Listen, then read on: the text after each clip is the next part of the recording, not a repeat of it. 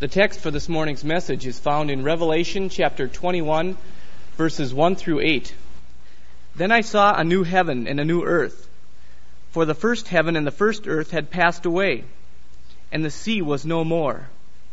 And I saw the holy city, New Jerusalem, coming down out of heaven from God, prepared as a bride adorned for her husband.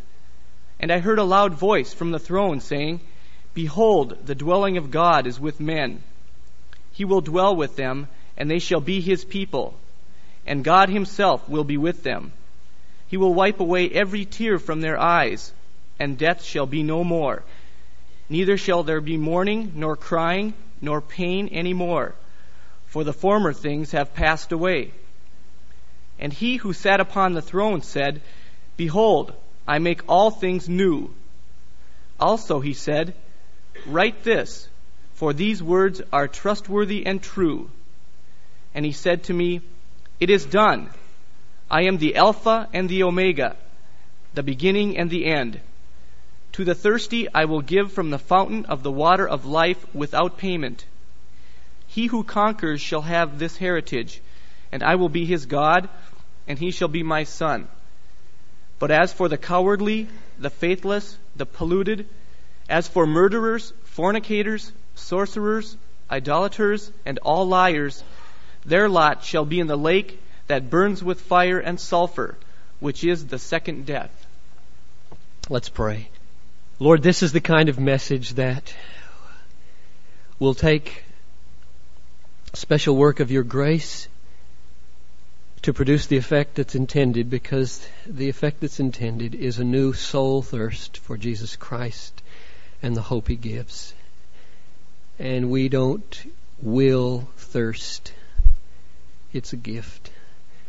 And I pray that you would grant that it be created in the hearts of all those who do not thirst for Jesus, but for the things of the world, and that it will be deepened and made firm in those who already have tasted and seen that the Lord is good.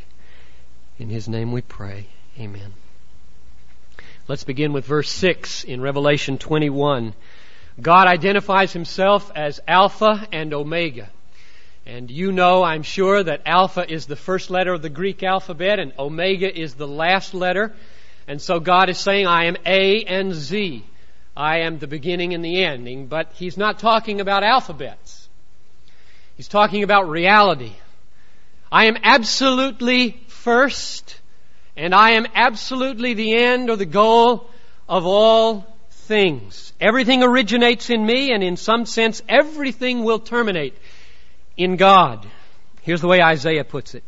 Thus says the Lord, the King of Israel and his Redeemer, the Lord of hosts, I am the first and I am the last. Besides me, there is no God. In other words, since everything comes out from me, and nothing will outlast me, therefore I have no final competitors. Any word in the middle cannot claim to be the last word. I have the last word. There are no gods besides me. The pottery has no beginning other than the potter, and in the end, every pot will serve the purposes of the potter. I can't urge you strongly enough to meditate, to find some serene, quiet moment in your life to meditate on the truth that God is Alpha, that He is the absolute beginning, that there was no time when He was not, that there was nothing before Him that caused Him to be the way He is. He simply was. He's the reality with which we have to do. Sometimes we think that He emerged from several possibilities. He didn't. All possibilities are determined by God. He is simply, absolutely there from all eternity. It staggers the mind on a late night looking up into a deep sky to say, He had no beginning. We might marvel that God is infinite and eternal and changeless in His power and wisdom and justice and goodness and truth. But the marveling doubles and enlarges when we say, He didn't ever choose to be that way. Nobody chose to make him that way. He didn't grow into that way. That's the way reality is. Doesn't that boggle your mind that all that God is has been forever and never became? He was not trained into justice. He didn't learn righteousness. He didn't grow into mercy. He just was that way forever and ever and ever. Just think of it. Millions and billions and trillions of years without end. He has been God as we know Him today in Jesus Christ. It's a staggering thought to say God is Alpha. He is absolutely the beginning. But I don't want to talk about that today. I want to talk about Omega. I want to talk about the end because the text in which we find this great word is a text about the end. And therefore, that's, I believe, where God wants us to focus on His Word. So let's read verses 5 through 8 of Revelation 21 and spend the rest of our time meditating on it. And he who sat upon the throne said, Behold, I make all things new. Also he said, Write this, for these words are trustworthy and true. And he said to me, It is done. I am Alpha and Omega, the beginning and the end. To the thirsty, I will give water without price from the fountain of the water of life. He who conquers shall have this heritage, and I will be his God, and he shall be my son. But as for the cowardly, the faithless, the polluted.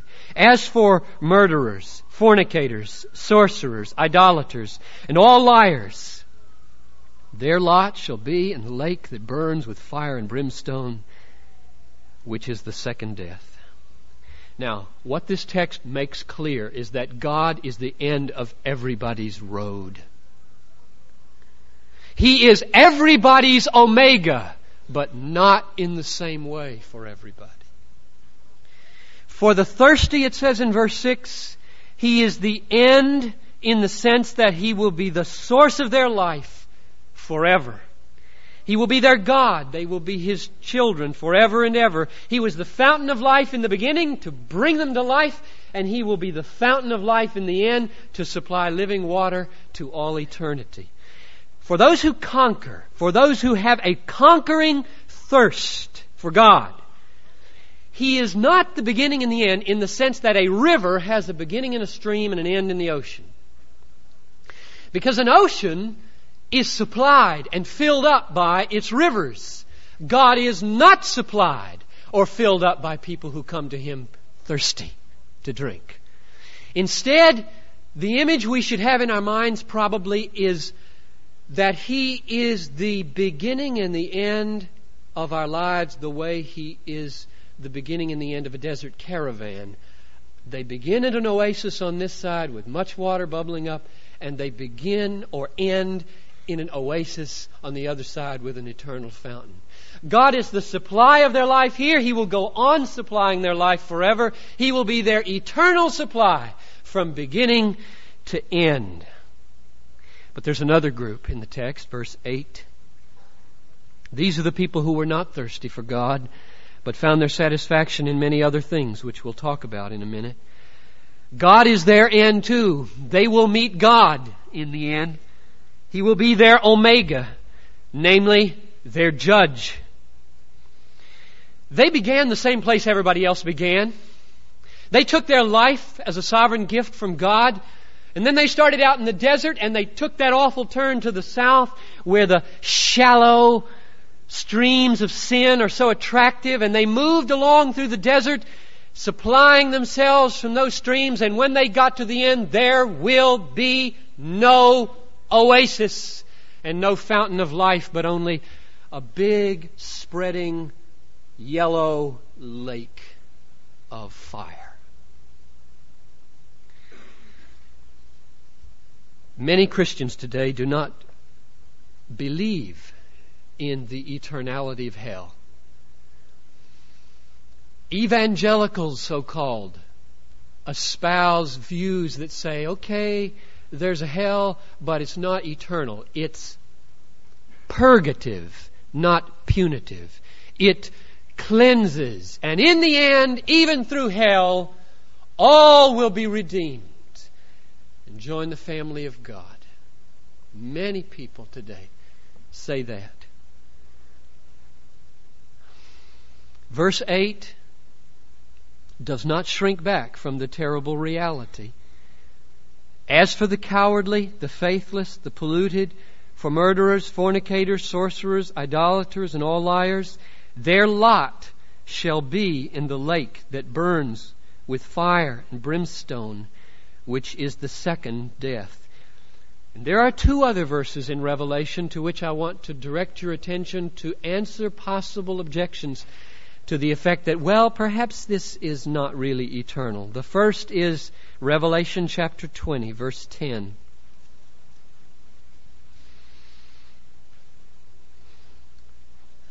Revelation 20:10 says, "The devil who had deceived them was thrown into the lake of fire and brimstone where the beast and the false prophet were, and they will be tormented day and night forever and ever."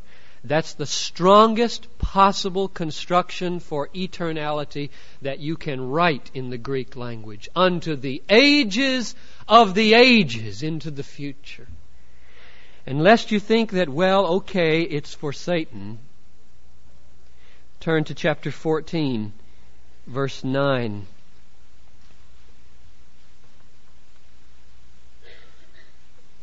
Chapter 14, verse 9 says, If anyone worships the beast and its image, and receives a mark on his forehead or his hand, he also shall drink the wine of God's wrath poured unmixed into the cup of his anger.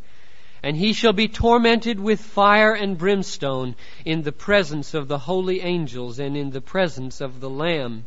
And the smoke of their torment goes up forever and ever. And they have no rest day or night, these worshippers of the beast and its image, and whoever receives the mark of its name. These are terrifying words. These are terrifying words. To hear these words without a tremor in your heart is a terrible indication about the condition of your heart. God is a never ending omega for every one of you. And you will meet Him as a fountain of life or as a lake of fire with no middle ground. He may seem distant now, but Paul said to the people, the scoffers in Athens, He is not far from each one of us. He is never out of the reach of the thirsty. And for the self satisfied, he may seem as far away as moon cheese, but in the end, he will be terrifyingly real. And my prayer as I preach this message is that he might come real now, lest he have to be real terrifyingly then. I am Alpha and Omega, says the Lord, the beginning and the end, the fountain of eternal life and the lake of fire, depending on how you meet me. Life is serious, isn't it? Life between Alpha and Omega is an immensely serious matter, and we treat it so trivially. I was riding in a car with a friend a few years ago, and she just pumped me for how I live in Minnesota without having skis or a lake home or a snowmobile or season tickets to the you name it. What do you do? What's life? She just shook her head. As if life between Alpha and Omega is play. As if play is what we're here for. It just blew my mind away. And there are millions like her. It may be that you are secure in the life raft with the captain this morning. But even if you are in the life raft with the captain, Surely 80 foot waves and thunder and lightning and gale winds and darkness ought to send a tremor through your heart so that you hold to Him in all fear and trembling. There's a great division that's coming. It's already happened for many, and we need to know what that division is. We need to know What's the difference between the people who take the northern route through the desert, the narrow and straight route that ends in the eternal oasis, and the people who take the southern route of sin and find themselves thrown into the lake of fire at the end of their journey? What's the difference? Because we have to know if we're on one route or the other. And this text gives clear clues as to what kind of people are going to make it to one destination or the other. So let's look at them. There are two words that describe the people on the northern route that end in the oasis where the fountain of life is. And the first word is in verse 6, and it's thirsty. To the thirsty, to the thirsty I will give water without price from the fountain of the water of life. So the first characteristic of people who are on the right road and will end in the oasis of life is that they're thirsty for God. Revelation 22:17 is a beautiful invitation. I'm going to end with it this morning. The Spirit and the bride say, Come. Let him who, who hears say, Come. Let him who is thirsty come. Let him who desires take the water of life without price. So what does God mean when he says, To the thirsty I'm going to give this water of life? He means to people who desire me, who have turned away from the thirsts of the world and are now desiring Jesus Christ and thirsting after Him, who have given up on the soul beverages of the earth and have found their soul satisfying beverage in Jesus Christ only. He does not mean that anybody who thirsts for eternal life is going to get it. Nobody wants to go to hell. He doesn't mean thirst in that sense. He means thirsty for God. People who have had a conquering thirst that drives them away from thirst for power, praise, prestige, pleasures that you can get with money, driven them away from that right into the heart of God, hungry and thirsty for Him. Blessed are those who hunger and thirst for God's righteousness. They're the ones who will be satisfied. And here's the second word. It's in verse 7, and it's the word conquer. He who conquers shall have this heritage, and I will be his God, and he shall be my son. Now, that word conquer is used in the book of Revelation about a dozen times to refer to the victory that Christians get so that they can have at the end the inheritance of eternal life. And I want to direct you to one of those uses. Chapter 2, verse 10 and 11. Chapter 2, verse 10 and 11. You know these are letters to the seven churches in Asia. Every one of those letters end with these words. To him who conquers, I will, and then are the magnificent promises of those letters. And they include eternal life. Let's look at this one. Chapter 2, verse 10. Be faithful unto death, and I will give you the crown of life. He who conquers shall not be hurt by the second death. Now, what's that? Remember chapter 21, verse 8? The second death is the lake of fire. Hell is the second death. So, what this text is saying is that for those who conquer, they will not go to hell. Hell will not harm them. Second death, lake of fire will not harm them if they conquer. And what is conquering? It's defined for us. Be faithful unto death, and I will give you life. Conquering means getting the victory over all the forces that would tempt you to be faithless to Jesus Christ. Now let's put these two words together thirsty and conquer and talk about a conquering thirst. Because only a conquering thirst brings you through. There's a battle going on in your heart and in mine every day. The battle is between thirst for God and thirst for the world. Two thirsts every day in your heart. You don't wake up and have no thirsts. You thirst every day, either for God or for the world. If our soul thirsts for God like a deer pants after the flowing streams, if we thirst for God in the sense that we've tasted enough of Jesus Christ so that His power and beauty and mercy are so attractive to us that we forget those things that lie behind, turn and pursue after those things which lie ahead, if we deny ourselves and take up our cross and thirst after Jesus Christ, then we will conquer and we will inherit the fountain of life and drink forever and ever.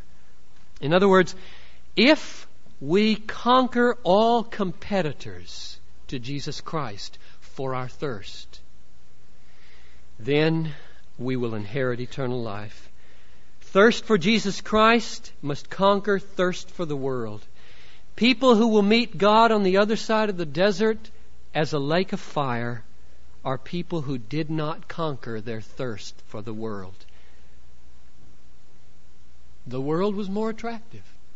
Christ, he was uh, bland or he was bitter, but he was not addicting. Little glimmers, maybe, when you were a child. One sermon you can remember, a song at a funeral, and you thought for a moment, he could be satisfying. And Satan came and plucked it up and you are again enslaved to the world. And that's a terrifying plight to be in this morning.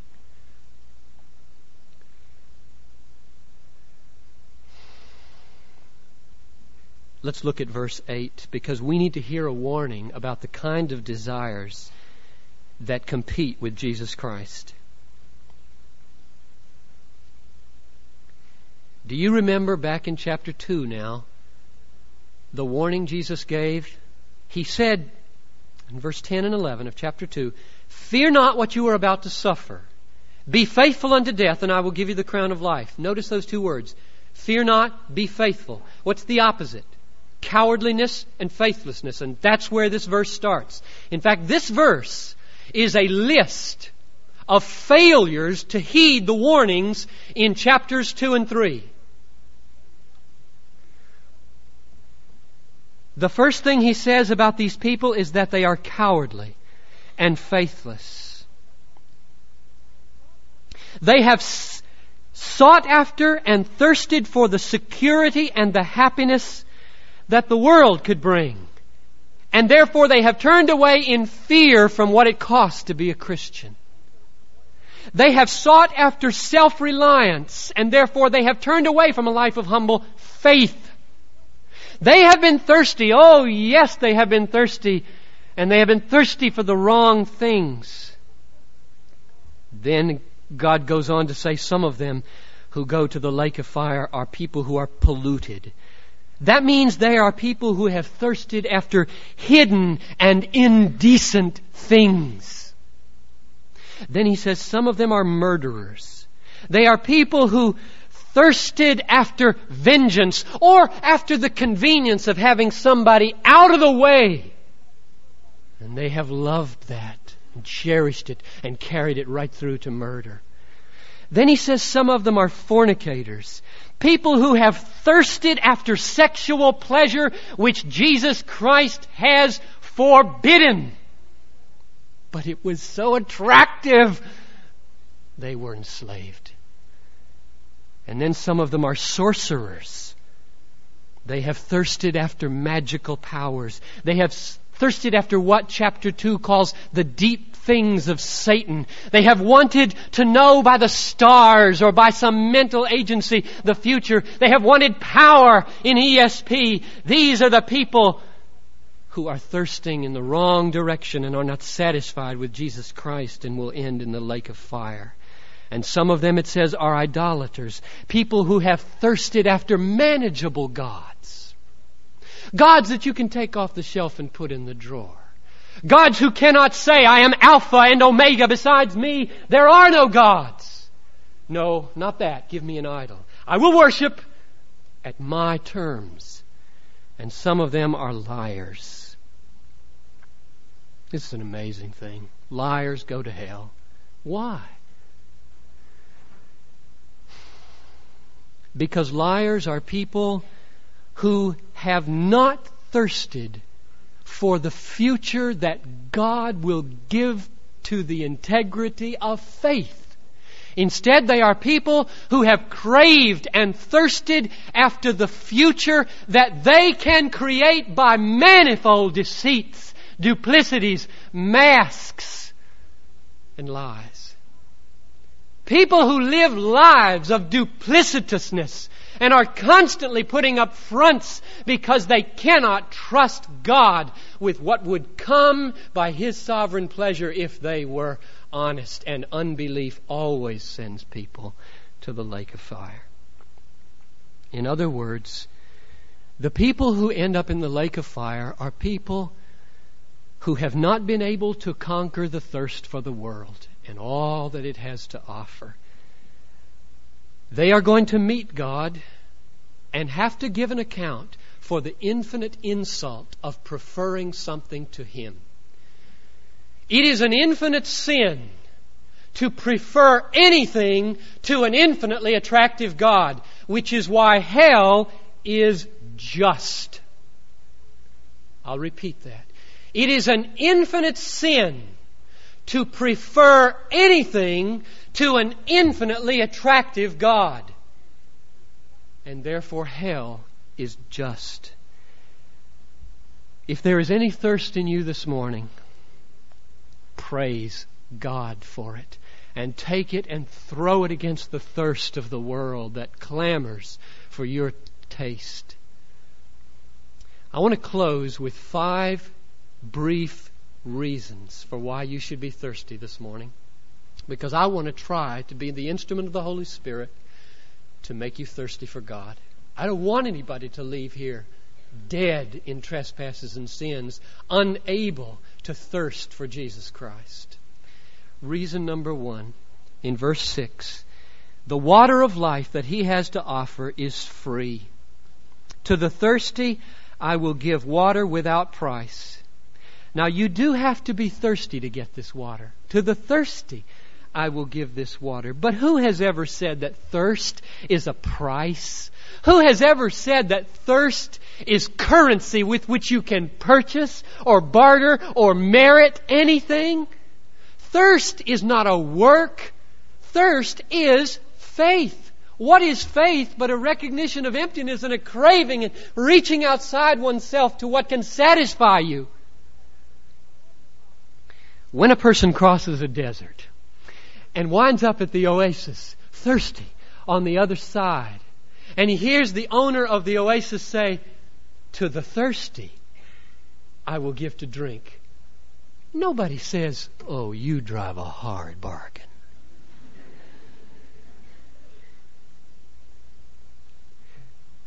Reason number two it's a warning, but it's here. Remember that the one who offers this water is Alpha and Omega. He is at the beginning. He will meet you at the end. If you turn back, if you turn forward to look for another satisfaction for your thirst, you meet God only. And therefore, it is a foolish thing. It is the height of folly to move through the world looking for an alternative satisfaction to your soul's longing when you know that He is Omega. You will meet God.